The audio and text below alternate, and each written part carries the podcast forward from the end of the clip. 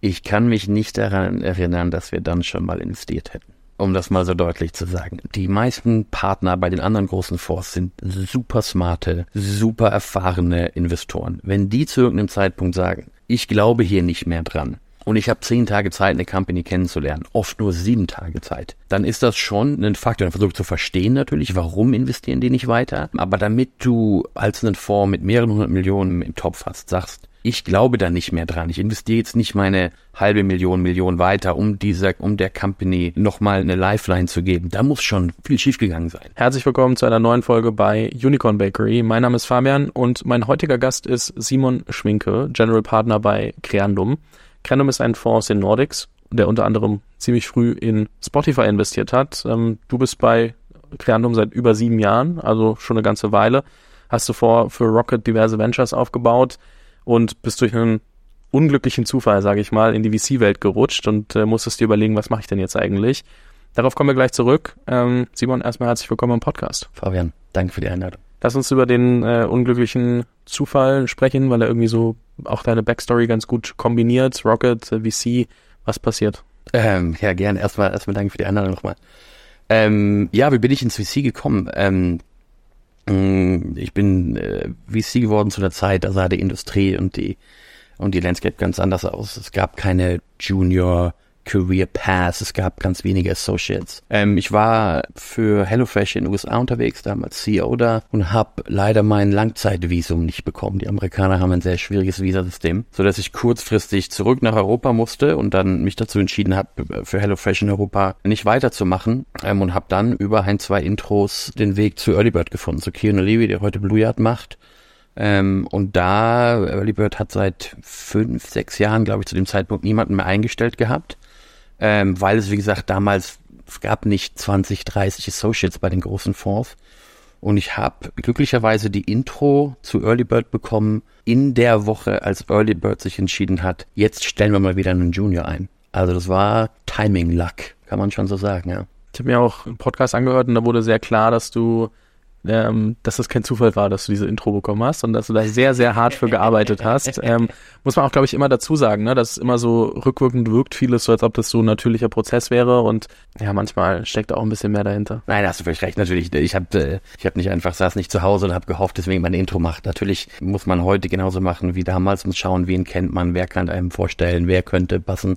Und ich habe nicht nur eine Intro zu Early Bird bekommen, ich habe auch eine Intro zu anderen VCs bekommen, die aber alle gesagt haben, äh, geh wieder nach Hause, Simon. Aber mit, mit gerade mit dem Kevin habe ich mich einfach wahnsinnig gut auch persönlich neben verstanden und dann war das ein bisschen Glück, ja. Das ist ganz spannend. Ich habe, äh, ich war letztens mit Freunden in Südafrika, wie ungefähr jeder aus der Startup-Szene. Ich war nur da, als alle schon weg waren.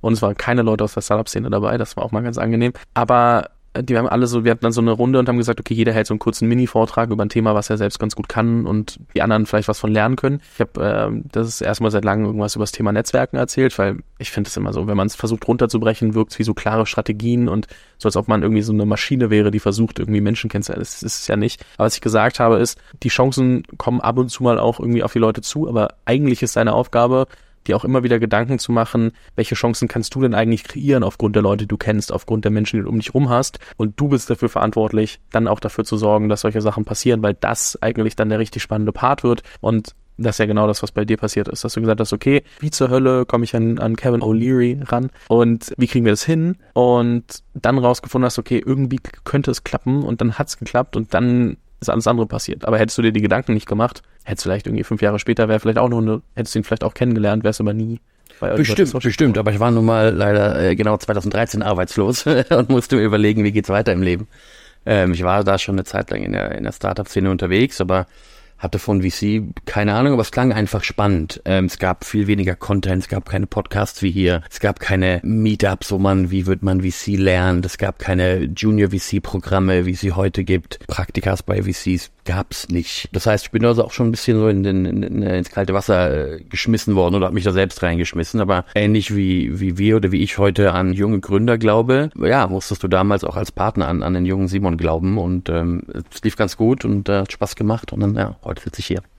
Ja, sehr spannend. Ähm, lass uns mal über eine Sache reden, die, glaube ich, heute viel zu wenig thematisiert wird. Und zwar die Rolle von Rocket für das deutsche Startup-Ökosystem. Ich glaube, es gibt einige, die natürlich aus dem Rocket-Ökosystem kommen und das einordnen können, aber ich glaube auch viele, die jetzt neu dazukommen und irgendwie First-Time-Founder sind, vielleicht relativ früh auch gründen, können es gar nicht so einschätzen. Und was würdest du sagen, welche Rolle hat Rocket für das deutsche Startup-Ökosystem übernommen? Ich glaube, es, ist, es war eine Zeit lang sehr en vogue und sehr modern, auf Rocket rumzuhacken und die teilweise auch schwierigen, vielleicht Kommunikationsstandards, aber auch vielleicht auch ethisches Verhalten zu kritisieren. Was aber, glaube ich, viel zu wenig gemacht wird, ist auch, auch das Positive, was Rocket und was, was, was Olli und die anderen nach Deutschland und für das deutsche Internet-Ökosystem getan haben, hervorzuheben. Ähm, es gab eine Zeit, da gab es in Berlin wahrscheinlich kein Startup, was nicht mindestens einen Ex-Rocket-Employee als Gründer hatte. Und auch heute noch sehe ich ganz wenige Companies, wo ich nicht einen CMO oder einen Head of Product oder einen Head of BizDev treffe, der zu irgendeinem Zeitpunkt mal entweder direkt bei Rocket angestellt war oder zumindest in einem der Ventures ähm, ausgebildet wurde. Und ich glaube, so würde ich es auch beschreiben. Rocket war für ganz viele Leute, die heute irgendwas im Internetbereich machen, ja, ein, ein Learning Ground, eine Ausbildung. Ich war damals Entrepreneur in Residence, das war so ein Programm, wo man ähm, als erstes mit einer neuen Idee auf einen neuen Kontinent geschickt wurde und da ein neues Venture aufgebaut hat. Die Idee kam dann nicht von mir, sondern die kam dann, kam dann aus dem Headquarter in Berlin. Und zu irgendeinem Zeitpunkt den meistens ich mir aussuchen durfte, konnte ich sagen, ich habe keine Lust mehr, ich würde gerne was Neues machen. Fraglich, ob das ein, ein, ein sustainable way of building companies ist, das würde ich heute, glaube ich, bezweifeln, aber für mich war das eine, eine wahnsinnige Chance mit fast unendlichen Mengen an Geld, zumindest damals mit 25, Companies in einer irrsinnigen Geschwindigkeit aufzubauen, ähm, die selbst heute noch so wahrscheinlich nirgends zu finden ist. Und das haben nicht nur ich gemacht, das haben ganz viele gemacht. Meistens oder oft Leute, die schon eine Zeit lang irgendwie im, im IB gearbeitet haben oder, oder aus dem Consulting kamen. Zumindest Leute, die, die ordentlich Gas geben wollten. Und die sind dann irgendwann weitergezogen. Und, und ich bin der festen Überzeugung, ohne, ohne Rocket sähe Internet Deutschland heute, heute anders aus. Und das finde ich so ein bisschen schade, dass, dass da oft nur das, das die, das Kritische oder das Negative hervorgehoben wird und, und diese, diese Leistung gar nicht so richtig gewertschätzt wird. Warum glaubst du, hacken die Leute lieber drauf rum, als sich Gedanken zu machen, was für ein Impact hat? äh, was immer leichter ist, die negativen Dinge hervorzuheben.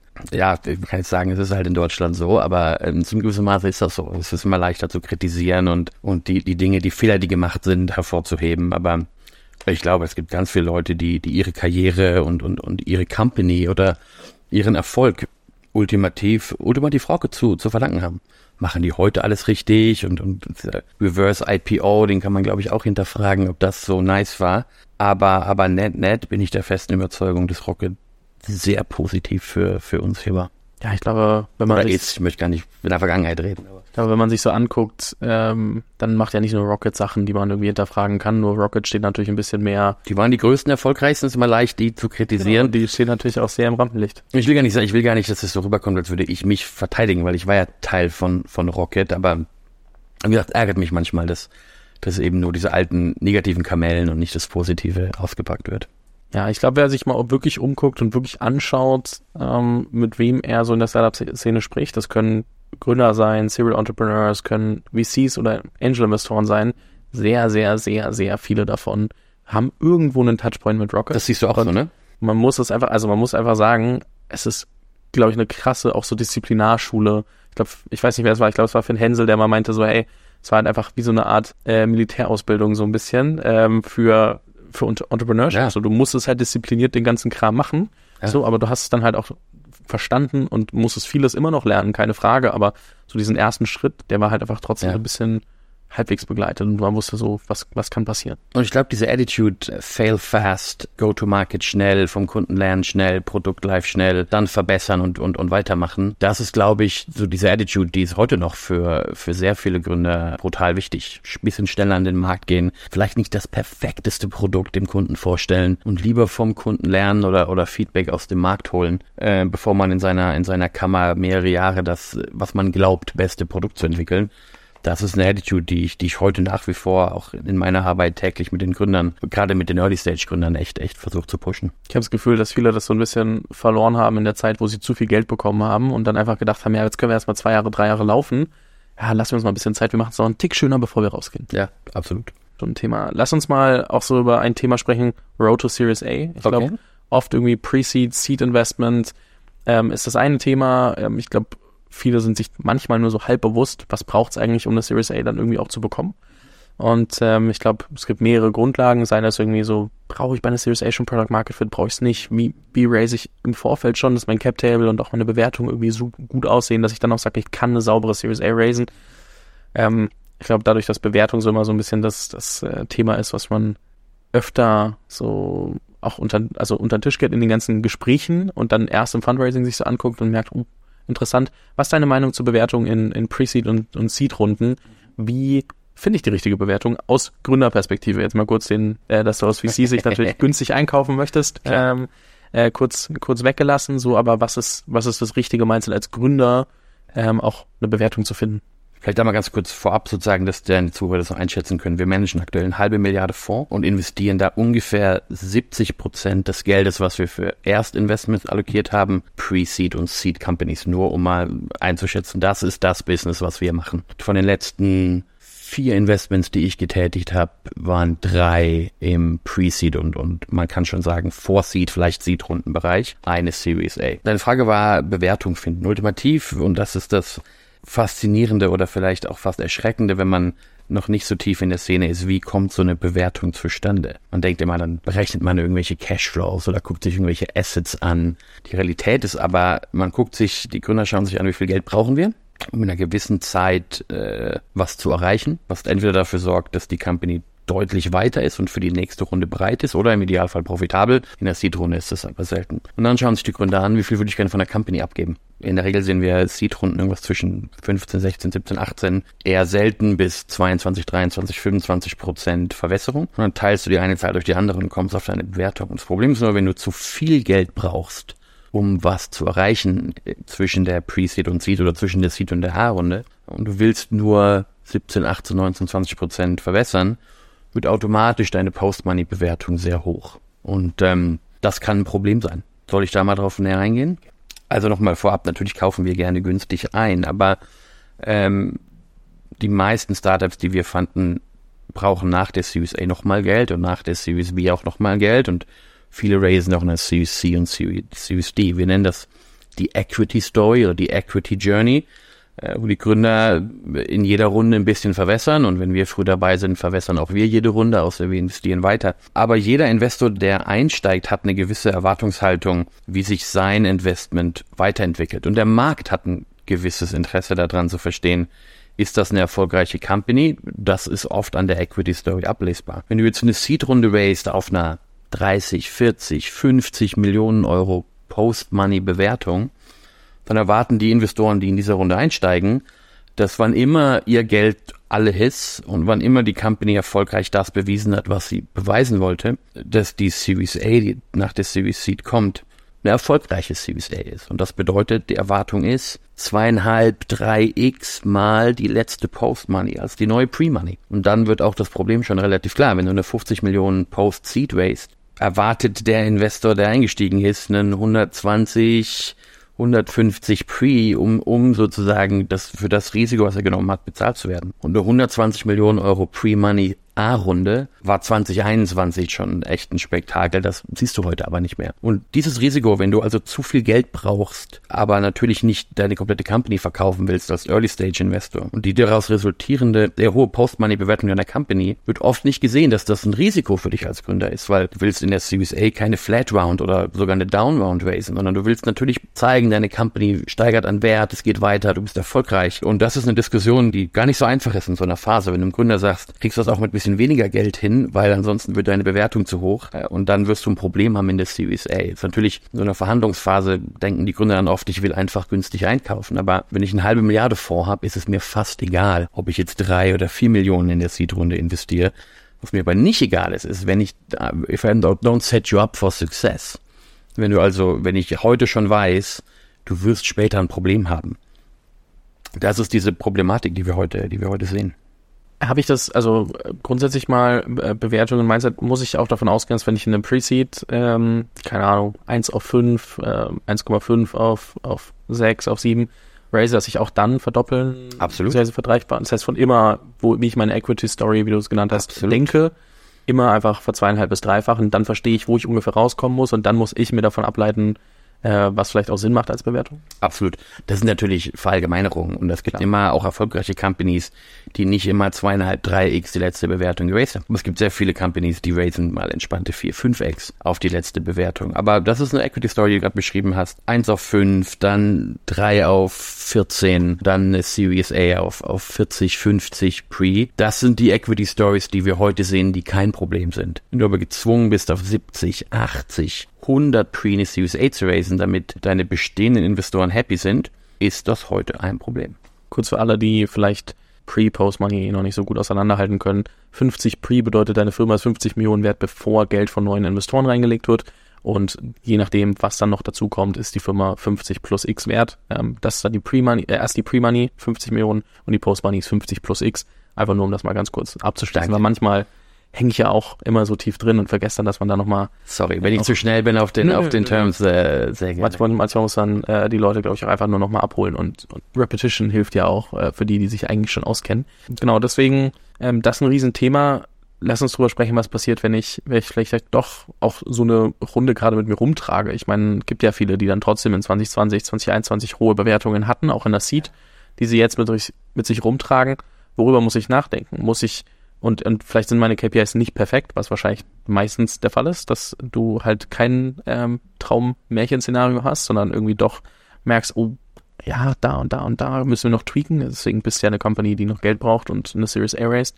Ähm, welche Szenarien muss ich mir ausmalen als Gründer? Worüber muss ich nachdenken? Wie krieg ich es trotzdem hin, wenn ich vielleicht jetzt keinen 3x in der nächsten Runde raisen kann? Also, die Good News ist, die Venture Force in Europa und USA sind proppevoll es gibt genügend Geld. Das Sentiment im Markt ist erstmal ein bisschen zurückhaltend. Das heißt, das Geld sitzt nicht mehr so locker, aber wenn deine Company gut läuft, gibt es nach wie vor ein Hauen und Stechen darum, dass die Investoren gerne bei dir einsteigen. Und das ist erstmal the good news. Aber genau wie du es beschreibst, ist es schon heute so, dass es sehr viele Companies gibt, die ihre Ziele, die sie sich zur letzten Runde, die sie 2021, äh, vielleicht sogar 2020 oder zumindest Anfang 22 gewesen haben, nicht erreichen. Das kann daran liegen, dass das Produkt nicht reif genug ist. Kann daran sein, dass das Produkt nie reif genug sein wird. Aber in ganz vielen Fällen ist es schon so, dass wir äh, die Makroeffekte einfach sehen. Es ist schwieriger geworden, Software zu verkaufen. Die Kunden sind alle ein bisschen zurückhaltender mit ihrem Geld. Auch im Consumer-Bereich sitzt das Geld nicht mehr so locker. Und ähm, irgendwann ist das Geld alle, was du mal geraced hast. Und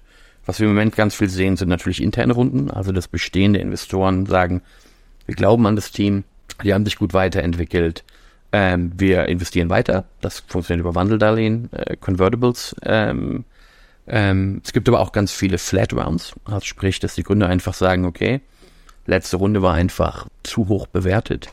Wir gehen nochmal an den Markt und zeigen den, den Fortschritt, der oft da ist und sagen einfach, hey, wir haben, wir haben uns bisschen vergaloppiert, was die letzte Bewertung angeht. Und im Moment passieren viele Flat Rounds oder Round Extensions, Erweiterungen der letzten Runde, äh, auch mit externen Investoren. Ganz viel. Schauen wir uns auch an weil die Companies haben sich ja trotzdem weiterentwickelt. Die Bewertung ist da nicht unser Problem, sondern das Problem der bestehenden Investoren, die eben nicht das gerade eben angesprochene Uplift ihrer, ihres Investments sehen. Aber genau wie die in diesem Szenario äh, vorhandenen bestehenden Investoren sind auch wir manchmal happy, wenn wir eine Flat Round raisen. Solange die Company weiter finanziert ist und, und wir weiter an das Produkt glauben, investieren auch wir weiter in Flat Rounds. Warum sollten wir dann, sollten wir dann aussteigen?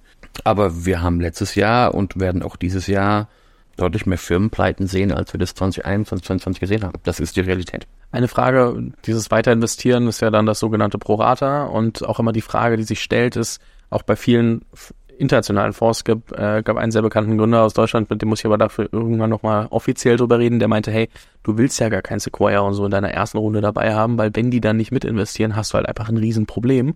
So, Lass uns mal bei Signaling von so einem Pro-Rata-Investment sprechen. Also wenn ich dich als Lead-Investor dabei habe in der Seed und ich raise meine Series A und du sagst, sehe ich nicht, ich will nicht weiter dabei sein, reißt mir das die komplette Runde auseinander oder ist es trotzdem möglich? Also wie drehe ich das, dass es trotzdem eine solide Story ist und mir nicht einfach die komplette Runde zerschießt? Ist ein wahnsinnig spannendes Thema, äh, Heinz, mit wem wir uns äh, in der in der Industrie natürlich beschäftigen. Was ist das Signaling? Ähm, das ist de facto so, wenn du einen Multimilliardenfonds hast, der ein klitzekleines Krümelticket in deine Pre-Seed-Runde gesteckt hast. Wir schauen uns dann deine Company an in der nächsten Runde und du raised wieder ein paar Krümel, in Anführungszeichen. äh, und der und der große Fonds glaubt nicht weiter an dich, ist das ein negatives Signaling, weil die bestehenden Investoren wissen immer mehr über die Firma, als ich wissen kann zu dem Zeitpunkt, wo ich die Investmententscheidung treffe. Ähm, da ist ein Risiko, Punkt, ist da. Ähm, wir sind äh, bei Grandum ein äh, Low Frequency High Conviction Investor. Wir machen, jeder Partner bei uns macht eineinhalb, zwei, manche zweieinhalb Investments pro Jahr. Mhm. Was bedeutet, dass wir, dass wir auch nicht so viele Companies fallen lassen müssen, weil sie sich nicht so weiterentwickelt haben. Das ist eine Art zu investieren, die bei uns sehr erfolgreich ist, aber es gibt auch viele erfolgreiche Fonds.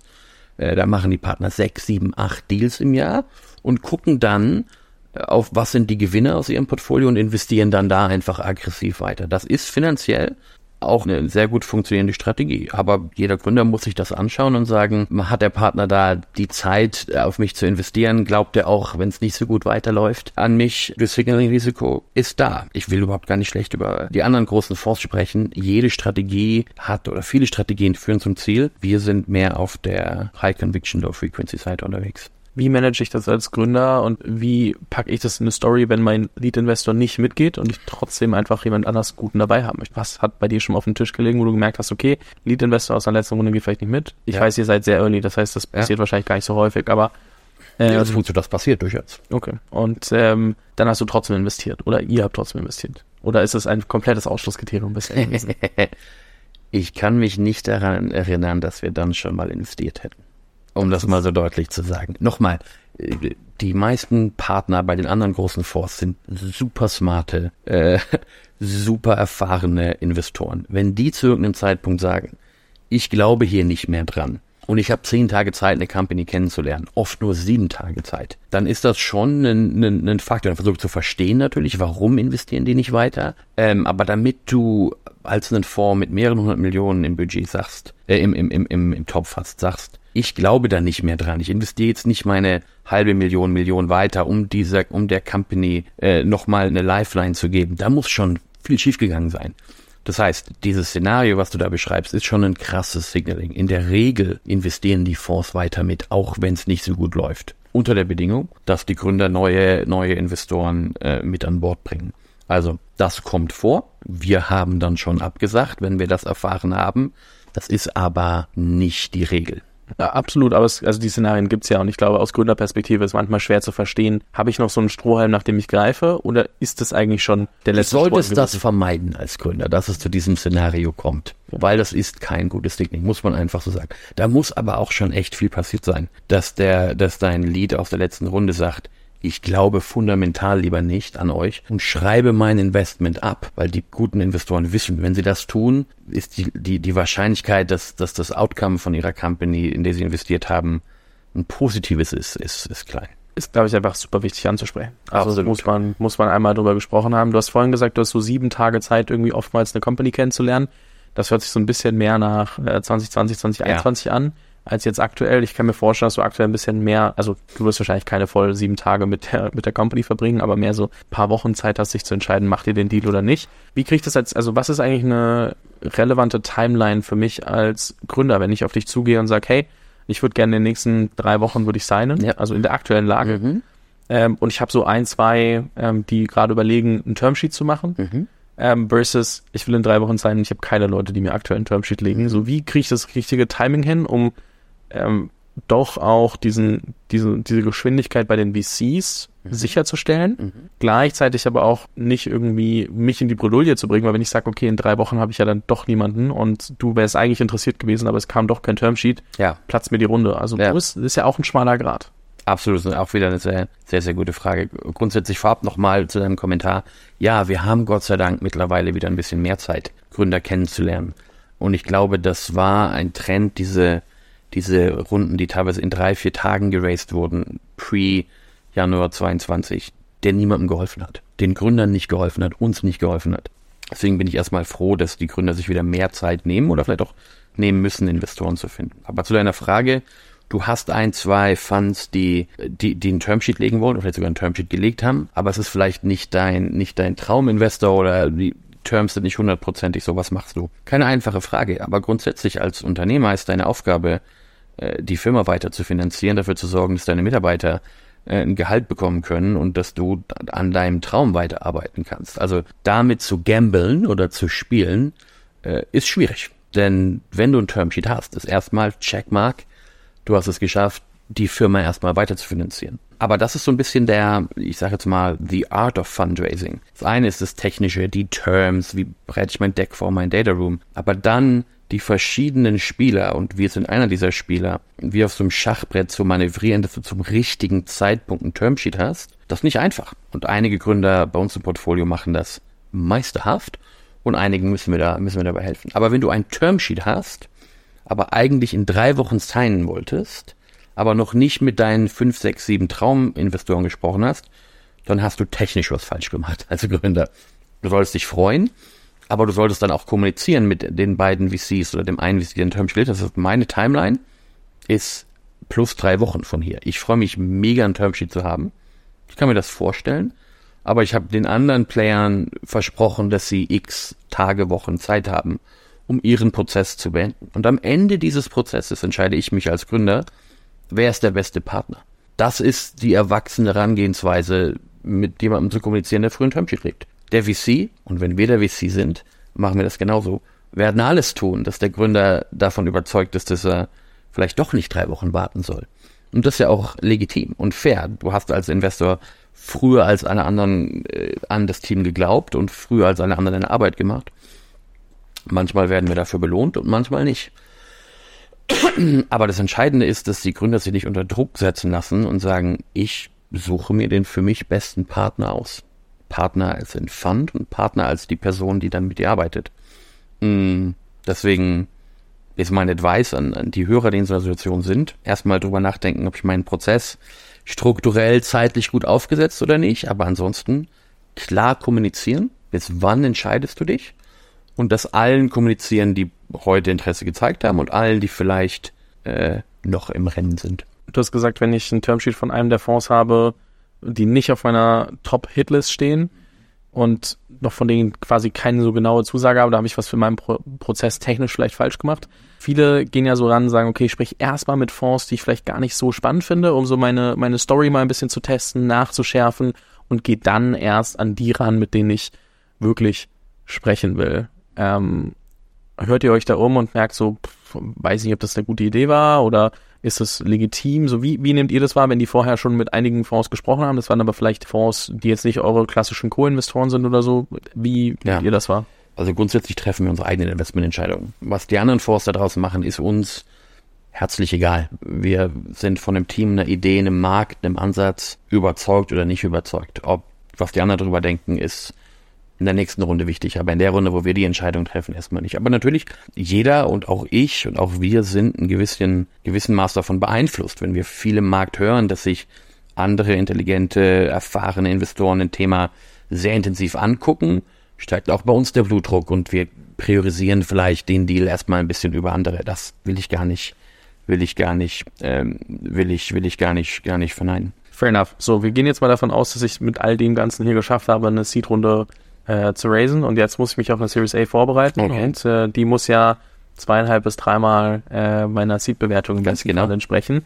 So, was wird von mir erwartet? Also was muss alles passieren? An welchen Ecken und Enden muss ich alles arbeiten, dass ich am Ende da rauskomme, dass äh, der nächste Investor sagt, okay, hier äh, zweieinhalb bis dreifach deiner Seed-Bewertung kriegst du von mir. Genau, auch da nochmal vielleicht vorab. Ein Drittel der, der Companies, in die wir erstmalig investieren, sind Series A's. Das heißt, wir schauen uns jede Woche Companies in genau der Phase an, die du gerade beschrieben hast. Was schauen wir uns also in diesem Fall an oder was sind die Dinge, die wir unseren äh, Unternehmern an die Hand geben oder, oder versuchen zu erklären, in die wir früher investieren, sind eigentlich zwei Dinge, die wir sehen wollen zwischen der Seed und A.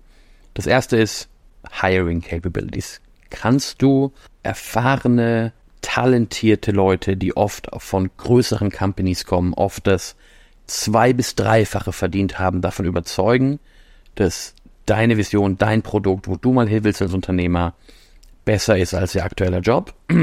Kannst du also ein Team zusammenstellen, äh, was dafür sorgt, dass du in der Zukunft erfolgreich bist. Keine Company in der, in der Series Seed hat ein Team, was die nächsten fünf, sechs Jahre das Team ist, was die Company nach vorne bringt. Äh. Sprich, das wollen wir sehen Was gibt's für Anzeichen, dass du gut einstellen kannst? Zweite ist, wie sieht dein Produkt aus? Ähm, funktioniert das Produkt? Was sind die Anzeichen, dass entweder auf der Consumer oder auf der, auf der B2B-Seite erste Nutzer dein Produkt richtig gut finden? Richtig gut kann sich ausdrücken in Geld, in Umsatz. Es kann sich aber auch in, in, in Engagement auf deinem Produkt ausdrücken. Wie oft wird dein Spiel gespielt? Wie oft wird deine App geöffnet? Äh, wie intensiv wird dein Produkt genutzt? Ähm, wir bei Kranum glauben immer, dass wenn du eine Userbase hast, die dein Produkt liebt, aber heute doch nicht dafür bezahlt, wird sie es irgendwann tun, wenn du die Monetarisierung anstellst. Mhm. So dass wir darauf gucken, wie ist dein Produkt? Was gibt's für erste Anzeichen, dass Leute das, das Produkt lieben? Ähm, und wie sieht dein Team aus? Häufig und klassischerweise sagt man immer, man muss, die, die Companies sollten 80, 90, 100.000 Monatsumsatz zeigen, um, um das als Zeichen für Customer Love äh, anzuwenden. Das ist so die einfachste Art und Weise, wie viele Series A Investoren wo drauf gucken, aber wir haben ganz viele Series A Investments gemacht, die heute wahnsinnig erfolgreich sind, die noch nicht 100.000 Monatsumsatz hatten oder 80, 90.000.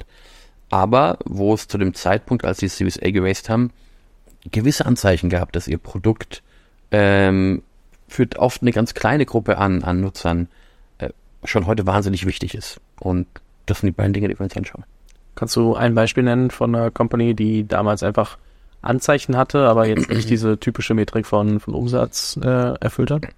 Ich glaube, ähm, wir haben eine Company, die heißt Kahoot. Die war vor zwei Jahren sieben Milliarden Euro an der Börse wert. Die hat bis zum IPO noch nicht monetarisiert. Die hatten aber 100 Millionen Schüler, die jeden Monat die App genutzt haben. Das ist, glaube ich, so das Extrembeispiel bei uns im Portfolio. Das ist wahnsinnig äh, beeindruckende Company. Kahoot ist eine, ist ein, ist ein Name, der in zwei Drittel der amerikanischen Schulen und in äh, zumindest den Schulen in Europa, die schon Internet haben, von allen Schülern geliebt wird. Und da haben wir immer dran geglaubt, dass die irgendwann Monetarisierung anschalten können und das haben sie jetzt erfolgreich getan. Ja, das ist schon ein krasses Beispiel mit, mit Kahoot natürlich auch. So gar nicht, gar nicht monetarisiert bis dahin ist schon aber klar, ähm, sieht man ja auch offiziell in den USA oder in den USA öfter. In, mhm. in Deutschland habe ich immer das Gefühl, dass die Leute schon sehr früh nach zeige uns bitte Umsatz, zeige uns bitte Weg zur Profitabilität. Ähm, und wenn du den nicht hast, dann können wir auch nicht mit dir arbeiten, ähm, sieht. Glaubst du, das ist eine deutsche Mentalität ähm, oder zeigt sich das auch allgemein immer anhand der Marktphase, dass recht schnell Umsatz und Profitabilität mhm. gewünscht wird? Ähm, ich glaube, Profitabilität ist ein neues Wort, was wir im VC erst in den letzten zwei Jahren gelernt haben. Aber äh, Umsatz, klar, aber es ist ein deutsches Thema, ich glaube, es ist ein europäisches Thema. Es gibt natürlich einige sehr gute europäische VCs, die da auch eher äh, auf andere Metriken schauen. aber es ist schon so, gerade in Deutschland glauben wir immer, dass Nutzer sofort für was zahlen müssen, um, um, um auszudrücken, dass sie was gut finden. Ihr seid ja auch ein europäischer VC. Wie haltet ihr euch dann irgendwie davon fern, dieses, äh, dieses Phänomen für euch irgendwie äh, zu umgehen? Also wir sind drei Viertel europäischer VC, ein ja. Viertel sitzen wir in San Francisco. Ähm, ich glaube, wir haben recht früh ähm, einfach äh, gerade aus den Nordics geprägt gelernt, dass gute Produkte bauen nicht immer sofort heißt, Umsatz zu machen. Und wir hatten das Glück mit einem Spotify, mit einem Kahoot, mit einem, im Gaming-Bereich oft Firmen im Portfolio zu haben, die sehr erfolgreich waren, ohne viel Geld zu verdienen, die aber heute im Nachgang zu den erfolgreichsten Firmen der Welt gehören. Das sind Learnings, die du machst als Investor. Ähm, ich habe damals das Seed Investment in N26 gemacht, die ganz lange auf der Monetarisierungsebene äh, nicht die Champions waren, die aber ganz lange und auch heute noch eine, eine Userbase haben, die die Company lieben, die das Produkt lieben und ich glaube, jeder Investor macht ja, macht ja seine Erfahrung und wir haben viele Leute im Team, die an Firmen, mit Firmen, an Firmen, für Firmen gearbeitet haben, die, die eine wahnsinnig loyale und starke Userbase hatten, bevor, bevor sie monetarisiert haben. Und ich glaube, die Learnings nehmen wir heute mit äh, in, in unser Investmentgeschäft. Eine große Aufgabe für mich als CEO einer Seed Company, die Richtung Series A will, ist ja so das Management von, äh, wie schnell entwickeln wir unser Produkt, wie managen wir unseren Burn und wen stellen wir eigentlich noch mit ein, um das Ganze irgendwie zusammenzukriegen. Mhm. Während wir parallel noch hoffentlich ähm, genug Umsatz machen, wenn es für uns eine relevante Metrik ist. Äh, wie, wie schaut ihr euch das als VC an? Also auch so dieses, äh, gerade Thema Burn Rate wird ja ein immer größeres Thema. Also mhm. viele reduzieren gerade ihre Burn Rate, dass sie eine Run Rate haben für irgendwie zwei, drei, viele Jahre, je nachdem, mit wem du sprichst. Gibt es ja ganz unterschiedliche Ansätze. Aber wie, was ist ein gesundes Verhältnis? Also was, was, was wollt ihr da sehen, dass ihr sagt, okay, die Person weiß, was sie tut. Mhm. Ähm, also Burnrate reduzieren bedeutet ja immer, dass du eine relativ gesehen zu hohe Burnrate hast. In dem Bereich zwischen der Seed und der Haarrunde beraten wir unseren Gründern nicht, die Burnrate zu reduzieren, weil äh, es ist wahnsinnig schwierig, die, die Proof Points zu liefern, wenn du, wenn du mit zehn Leuten rumkrebst, aber du brauchst eigentlich 20. Die Diskussionen um Burnrate reduzieren passieren meistens in Firmen, die 100, 150, 200, 500.000 Mitarbeiter haben, wo du trotzdem erfolgreich sein kannst, ohne die, ohne, mit, mit 10, 20 Prozent weniger Leuten. Der Advice im, im, im Seed-Bereich ist fokussieren, Produkt liefern, Leute einstellen, Team aufbauen. Aber diese Rolle, klar schauen wir uns heute, heute an, wie gehen unsere Gründer und Gründer, die wir neu treffen, mit Geld um? Wie frugal, wie, wie verhältnismäßig sind sie mit dem Geld? Ähm, ganz einfach kannst du das messen, was ist der Output aus der Company, was ist den Input äh, von der Company. Ähm, und da gibt es gewisse Dinge, die, die wir heute nicht mehr sehen und auch bei uns im Portfolio ähm, sind auch viele Early-Stage-Gründer gehen anders mit Geld um. Dann ist das Offsite, findet nicht auf Mallorca oder auf Fuerteventura statt, sondern dann bleibt man in Berlin. Ja, das sind kleine Dinge, aber ähm, 10, 20, 30.000 hier sparen, da sparen, sorgt dafür, dass du drei, vier, fünf, sechs Monate ähm, mehr Runway hast, die Company, Company länger am Laufen lassen kannst und deswegen mehr Dinge beweisen kannst, weil ultimativ geht's ja nicht ums Geld sparen.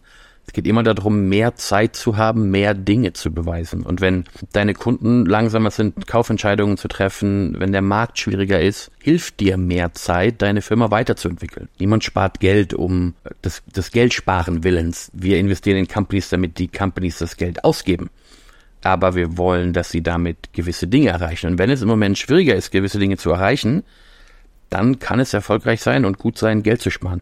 Aber der zweite Effekt von den, von den Cost-Cuttings, den Riffs, den Layoffs, den Entlastungswellen, die wir gerade sehen, ist, viele Firmen, und das ist nicht nur auf der Management-Ebene, sondern im kompletten Team, sagen, wenn die, wenn die, wenn die Firma 20, 30 Prozent weniger Mitarbeiter hat, dass sich alle neu fokussieren, dass die Kultur zielgerichteter ist, dass schon mehr Drive da ist, dass die Leute verstehen, es geht hier um was, das ist nicht das, nur das Schlafenland.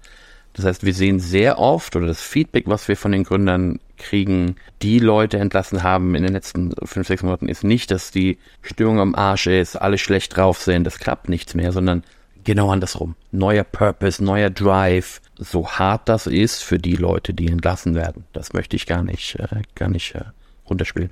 Außer du entlässt halt irgendwie auf fünfmal und dann denkt jeder, okay, wann bin ich der Nächste? Ähm, das kann man gut und schlecht machen. Das, das äh, ist schon schlecht.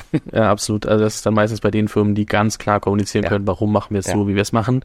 Und dass dann auch das Vertrauen in das Leadership-Team trotzdem da ist. Du hast angesprochen, vorhin auch schon ähm, in der, in der Seed-Phase ist, oder auch in der Series A, so ihr schaut euch an, wie gut können Gründer hiren? Also Ja. wen stellen sie ein? Ja. Und ich spreche auch oft mit Gründern, die dann manchmal versucht haben, Senior-Leute zu hiren aus anderen Companies, dann gemerkt haben, in ihrem Setup funktionieren die nicht. Ähm, es kann natürlich sein, andere Company, andere Culture, andere Funktion und die Funktion ähnelt sich nicht so sehr, wie man dachte. Aber auch so ein Dilemma aus zu Senior versus zu Junior. Mhm. Wie entscheide ich als Gründer eigentlich, wann ich Junior, wann ich Senior brauche? Wie gehe ich damit um, wenn ich jemanden Junior geheiert habe und ich merke, ich brauche vielleicht doch jemanden Senior? Also es ist ja so ein Riesenthema, weil Senior kann halt auch mal irgendwie 20, 30, 40, 50.000 Euro mehr kosten. Ähm, Ganz klar. Dementsprechend äh, sogar noch viel mehr, aber dann irgendwann wird es vielleicht auch klar, dass man das als Startup nicht machen kann. Aber wie gehe ich mit dem Dilemma Junior versus Senior um? Wir beschreiben das weniger in Junior, Senior, mehr in Attitude and Drive versus Experience. Also sprich, wie viel Erfahrung kaufst du dir ein auf welche Rolle? Versus hungrig, arbeitet 12, 14, 16 Stunden am Tag, gibt Vollgas, ist mega motiviert. Ähm, oft, das sind oft noch jüngere Kollegen, ich war auch mal so einer. Ähm, und das ist ein Trade-off natürlich. Ich glaube nicht, dass du eine Firma nur mit Either-Or aufbauen kannst. Ähm, und es gibt gewisse Rollen, da schlägt Erfahrung jeden Drive, jede Motivation, jeden Arbeitswillen. Ähm, ich glaube aber auch nicht, dass du eine Company nur aufbauen kannst, indem du nur Leute einstellst, die von ihrem Wissen erzählen und was sie alles schon gemacht haben. Ich glaube, die Kombination ist es. Ähm, aber du hast völlig recht, es gibt einige äh, Companies, die am Anfang den, den Fokus zu sehr auf das eine oder das andere legen. Ich habe beides schon gesehen. äh, Firmen, die nur Häuptlinge eingestellt haben und Firmen, die nur Indianer eingestellt haben. Du brauchst beides.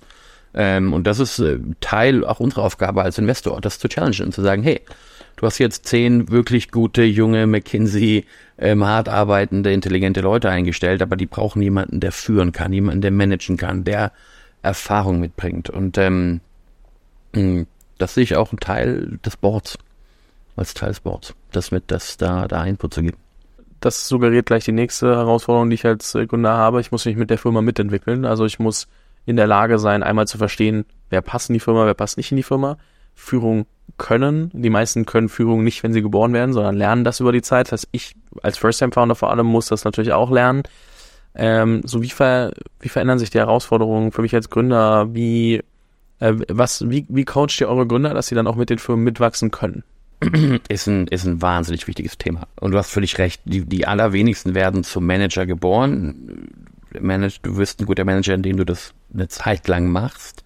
Natürlich Leute, die, die haben da mehr Talent und Leute, die haben weniger Talent, aber vor allem gibt es Leute, die haben doch weniger Interesse dran und andere, die gehen da drin auf, Leute zu führen. Die Rolle als Gründer verändert sich fundamental vom Beginn deiner Firma bis du 50, 60 Leute hast. Das ist so der erste große Kipppoint. Dann 120, 150, 200 Leute, wo es dir unmöglich ist, alle Namen zu kennen, bis irgendwann noch mehr, wo du äh, gar nicht mehr weißt, wer kommt eigentlich alles in die Firma als, als Unternehmer. Ähm, es gibt Leute in unserem Portfolio und, und viele deiner Gäste, die haben sich äh, von einem jungen Gründer mit drei, vier Leuten in einem, in einem Coworking Space zu phänomenalen Managern und CEOs entwickelt über die Jahre.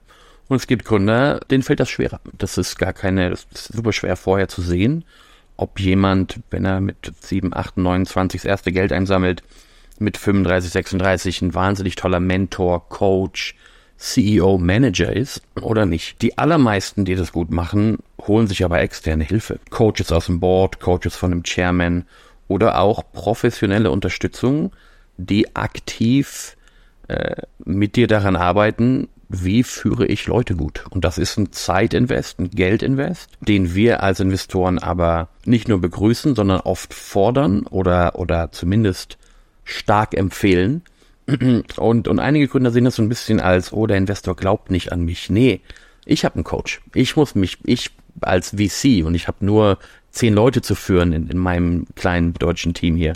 Ich muss mich weiterentwickeln als Manager. Ich muss besser werden, Leute zu führen. Wenn du aber 50, 100, 200 unterschiedlichste Charaktere, unterschiedlichsten Ausbildungsstand, unterschiedliche Kulturen über Länder hinweg führen willst und das sehr gut machen willst, das ist schon sehr selten, dass du das ohne fremde Hilfe hinbekommst. Und es gab lange so ein, so ein, so ein Stigma, dass man das als Schwäche angesehen hat, Hilfe im Management, im Führungsbereich anzunehmen. Das ist, verändert sich, ähm, aber wir äh, arbeiten ganz aktiv daran, die richtigen Coaches für die unterschiedlichen Gründertypen, die wir im Portfolio haben, zu finden. Und da sehen wir wahnsinnig gute Entwicklung. Ich glaube, da ist das Einzige, was nicht passieren darf, dass Gründer denken, oh Gott, ich kann das nicht, das nicht, das nicht, ich brauche für alles einen Coach und ich kann äh, quasi mich nicht mehr bewegen, ohne dass der Coach gesagt hat, ich darf das. Ja. So, ich glaube, das ist so das Einzige, wo man bei solchen Sachen manchmal aufpassen muss, dass dann irgendwie dieses Gefühl von, oh, ich muss mir für alles Hilfe holen und kann mich sonst wirklich nicht bewegen. Passiert. Ja, das ist natürlich schwierig, aber ja. die meisten Coaching-Engagements sind maximal eine Stunde pro Woche, oft 90 Minuten alle zwei Wochen und dann äh, meistens sind, sind die guten Coaches per WhatsApp äh, verfügbar, wenn du jetzt ein Problem hast und nicht weißt, wie du es angehst. So arbeite ich mit meinem Coach und so kenne ich das von den, von den CEOs. Ja, man muss auch sagen, das ist in Deutschland, glaube ich, eher das Problem, dass die Leute sich zu wenig Hilfe holen als zu viel. Also glaube ich auch. Daher ähm, glaub war mehr eine Übertreibung, so wo man irgendwann aufpassen ja. muss, dass man, so ist mein, oft äh, wechselt es ja vom einen Extrem ins andere bei solchen Sachen. Deswegen. Ähm, aber, aber, aber diese Entwicklung sozusagen vom Gründer zum CEO, das sehen wir ja wirklich an diesen Phasen. 0 bis 50 oder 0 bis 60, 60 bis 120 und darüber hinaus. Und das sind oft so die Schwellen, wo die Gründer auch dann oft Selbstzweifel haben. Kann ich das? Macht mir das noch Spaß? Ich muss mich nur mit Personalproblemen rumschlagen. Ähm, ich will eigentlich Produkt machen. Ich will eigentlich mit dem Kunden sprechen. Ähm, aber das wird, ja, das wird oft unterschätzt. Wie viel Zeit verwende ich als Gründer auf neue Leute finden, mhm. Leute managen, also Team managen? Leider oft zu wenig. die Gründer unterschätzen das oft, wie viel Zeit das kostet, aber auch wie viel Zeit sie investieren sollten. Wir sagen grundsätzlich unter 30 Prozent Zeit, neue Leute zu finden, ist schwierig. Und das ist nur neue Leute ranbringen. Dann musst du mindestens nochmal 10, 20 Prozent deiner Zeit ähm, darauf entwickeln, dich mit dem Team zu beschäftigen, die Leute zu enablen, Streit zu schlichten, Dinge zu verändern, Feedbackgespräche zu führen. Also du wirst die Hälfte deiner Zeit, sobald du 20, 30, 40 Leute hast, mit, mit, mit People-Themen äh, verbringen, wenn du es gut machst. Ähm, das heißt nicht, dass du den LinkedIn-Outreach noch machen musst. Das heißt nicht, dass du jeden Praktikanten interviewst. Ähm, aber du musst heute drüber nachdenken, hm, welche C-Level-Position muss ich in einem Jahr besetzen. Heute die fünf, sechs, sieben besten CMOs, COOs, CPOs treffen damit du in einem halben Jahr die Entscheidung treffen kannst, was suche ich eigentlich für meine Firma. Und dann braucht es ein halbes Jahr, bis du die neue C-Level-Rolle besetzt hast und die Person bei dir anfängt. Und, und in diesen Zeitabständen musst du drüber nachdenken. Und die besten Gründer bei uns beginnen wirklich ein Jahr, bevor sie jemanden im Unternehmen tatsächlich brauchen, drüber nachzudenken, wie sieht gut aus, welches Erfahrungslevel brauche ich, wer inspiriert mich auf der Rolle. Und allein mit diesen, mit diesen Meetings dich damit zu beschäftigen, hm, wen hätte ich denn gerne, ähm, verbringen die besten Gründer bei uns sehr viel Zeit. Das glaube ich auch wichtig, ne? Und denkt immer oft, ah, ich muss doch an allem arbeiten, was in der Firma ist. Und dann mhm. vergisst man irgendwie, oh, ich bin ja aber für das, für das, für das verantwortlich. Und das fällt alles so ein bisschen hinten runter. Und man wundert sich dann, warum stoße ich gerade an meine Grenzen? Ähm, ja. Ist echt so eine, also diese Transformation von Gründer zu CEO ist ja auch irgendwie wirklich delegieren, lernen, nicht mehr in allem involviert zu sein, trotzdem zu verstehen, was passiert, das dann irgendwie zu übersetzen, Strategie mitzubringen. Es ist echt gar nicht so leicht. Ähm, Total schwierig. Ich, ich meine, ich habe leicht reden. Äh, ich sage immer als Podcaster so mit der Brille von außen ist immer immer leicht alles irgendwie einmal anzusprechen und sagen, ja, müsste man eigentlich. Aber das ist schon äh, ein Riesenthema und wahrscheinlich mit die größte Herausforderung, die du als Gründer halt auch machen musst, um mit dem ganzen Laden mitwachsen zu können. Ja, du musst dann auch loslassen können, vertrauen können, weil du stellst ja erfahrene Leute ein, weil du glaubst, dass sie besser sind als du in dem Bereich, den sie in deiner Company leiten. Und das heißt dann auch loslassen, vertrauen. Das heißt, dass die Leute ihre Entscheidungen selber treffen sollen. Und ich war auch mal CEO, der noch glaubte, jeden einzelnen Button auf der Seite noch mitentscheiden woll zu wollen. Hat das Wert geschafft? Ich glaube nicht. Aber das ist nicht so einfach, da äh, von deinem Baby, deinem Produkt loszulassen und zu sagen, ich habe jetzt jemanden, der Gott sei Dank besser ist als ich in dem Bereich. Ich kümmere mich um die nächste Aufgabe äh, das ist nicht einfach. Wahrscheinlich ist die harte Realität, dass wenn du das Gefühl hast, du musst trotzdem noch über alles drüber gucken, weil du, äh, weil es sonst nicht so wird, wie es soll, ja. dass du entweder an dir arbeiten musst oder auch überlegen musst, sind das die richtigen Leute, die ich da geholt habe. Ne? Also das absolut wahrscheinlich aber auch harte Realität. Wenn wir all das, was wir jetzt gerade zusammen äh, besprochen haben, nehmen, ähm, werde ich damit Series A ready oder fehlt noch was, was wir gerade überhaupt nicht besprochen haben? Also grundsätzlich jede Firma ist anders. Ähm, Series A ist ja auch Nomenklatur, wo man sagt, die Runde nach der Seed. Grundsätzlich beschreiben wir die Series A als eine, als eine Runde, wo es erste Anzeichen gibt, dass dein Produkt irgendwie funktioniert, du aber noch nicht ready bist, mit viel Geld die Company national komplett oder sogar international auszurollen, was dann die Series B wäre. Was auch immer die Anzeichen sind, die du uns geben kannst als Gründer, dass du was gefunden hast, was ein großes Problem löst, was äh, einige Leute so beschäftigt, dass sie dein Produkt sehr viel nutzen oder sogar bereit sind dafür zu zahlen. Was immer es ist, was du uns zeigen kannst, nutzen wir, um zu sagen, wir finanzieren deine Series A. Lass mich daraus eine sehr plakative Frage stellen. Brauche ich Product Market Fit für eine Series A? Ja, again, wenn wir die Series A als die Runde beschreiben, dann wenn du Geld nach der Seed-Runde einsammelst, dann nein, denn es gibt einige Runden, die passieren pre-Product pre Market Fit. Mm, ich glaube, die meisten Companies, die wir uns anschauen, haben zumindest Zeichen dafür, dass da was funktioniert, ja. Oft, also man hört das Thema immer früher, man hört manchmal in den Seed-Runden schon so, ja, welche Anzeichen habt ihr denn schon für Product Market? Absolut. Und deswegen ähm, schwierig, eine Series A zu raisen, 15, 20 Millionen Euro, ohne dass du mir sagen kannst, das funktioniert. Das ist schon schwierig. Gut. Ich habe das Gefühl, dass wir damit mal einfach auch alles plakativ zusammengefasst haben, was, was sich rund um Series A dreht ähm, wir einen großen Rundumschlag gemacht haben. Ähm, und wenn du nicht das Gefühl hast, dass wir noch was zu dem ganzen Themenkonstrukt hinzufügen müssen, ähm, würde ich mich an der Stelle bei dir für deine Zeit bedanken. Ich verlinke ja. natürlich Querndum und dein LinkedIn auch äh, in der Beschreibung. Kann man sich das nochmal genauer angucken. Wer das Gefühl hat, ähm, Outreach zu dir machen zu wollen, schickt mir gerne einfach eure Sachen. Ich leite es dann weiter. Und vielen lieben Dank. Ich überlasse dir die letzten Worte in dem Podcast an all die Gründer und Gründerinnen, die zuhören. Ja, danke. Gar keine letzte Worte vorbereitet. Erstmal vielen Dank für den Invite. Hat echt Spaß gemacht. Nee, ich, ich glaube, ähm, es ist eine, eine, schwierige Zeit. Wir haben Krieg in Europa. Makro ist schwierig. Wir hatten gerade zwei, zwei Bankenkrisen. Aber wir sind fundamental davon überzeugt, dass in, in solchen Phasen sehr starke und sehr große Firmen gebaut werden. Weil die Gründer, ich merke das heute schon in Gesprächen, unter anderen Voraussetzungen an die Probleme rangehen. Vor zwei Jahren ging es nur darum, wie kann ich eine 50 Millionen Series A raisen? Wie kann ich eine 150 Millionen Series B raisen? Heute ist die Diskussion einfach ganz klar darum, wie baue ich ein nachhaltiges Produkt? Wie finde ich Product Market Fit? Wie finde ich meine Nische, um mein Problem zu lösen? Und das heißt, wir sind excited über das Jahr äh, 2023 und die Firmen, die wir dieses Jahr unterstützen können. Nichtsdestotrotz war 2021 auch eine, eine gute Zeit. Danke dir, Simon. Danke. Vielen Dank fürs Zuhören. Falls dir diese Folge gefallen hat, dann musst du auf jeden Fall mal den Unicorn Bakery WhatsApp Newsletter auschecken. Dort bekommst du ein bis zweimal die Woche von mir äh, entweder eine persönliche Sprachnotiz oder eine Content-Empfehlung, Blogpost, Video etc. für Dinge, die du als Gründer unbedingt wissen, lesen, hören musst. Am einfachsten ist es, du klickst auf den Link in der Beschreibung und meldest dich an. Ansonsten kannst du auch auf jungunternehmerpodcast.com slash newsletter gehen.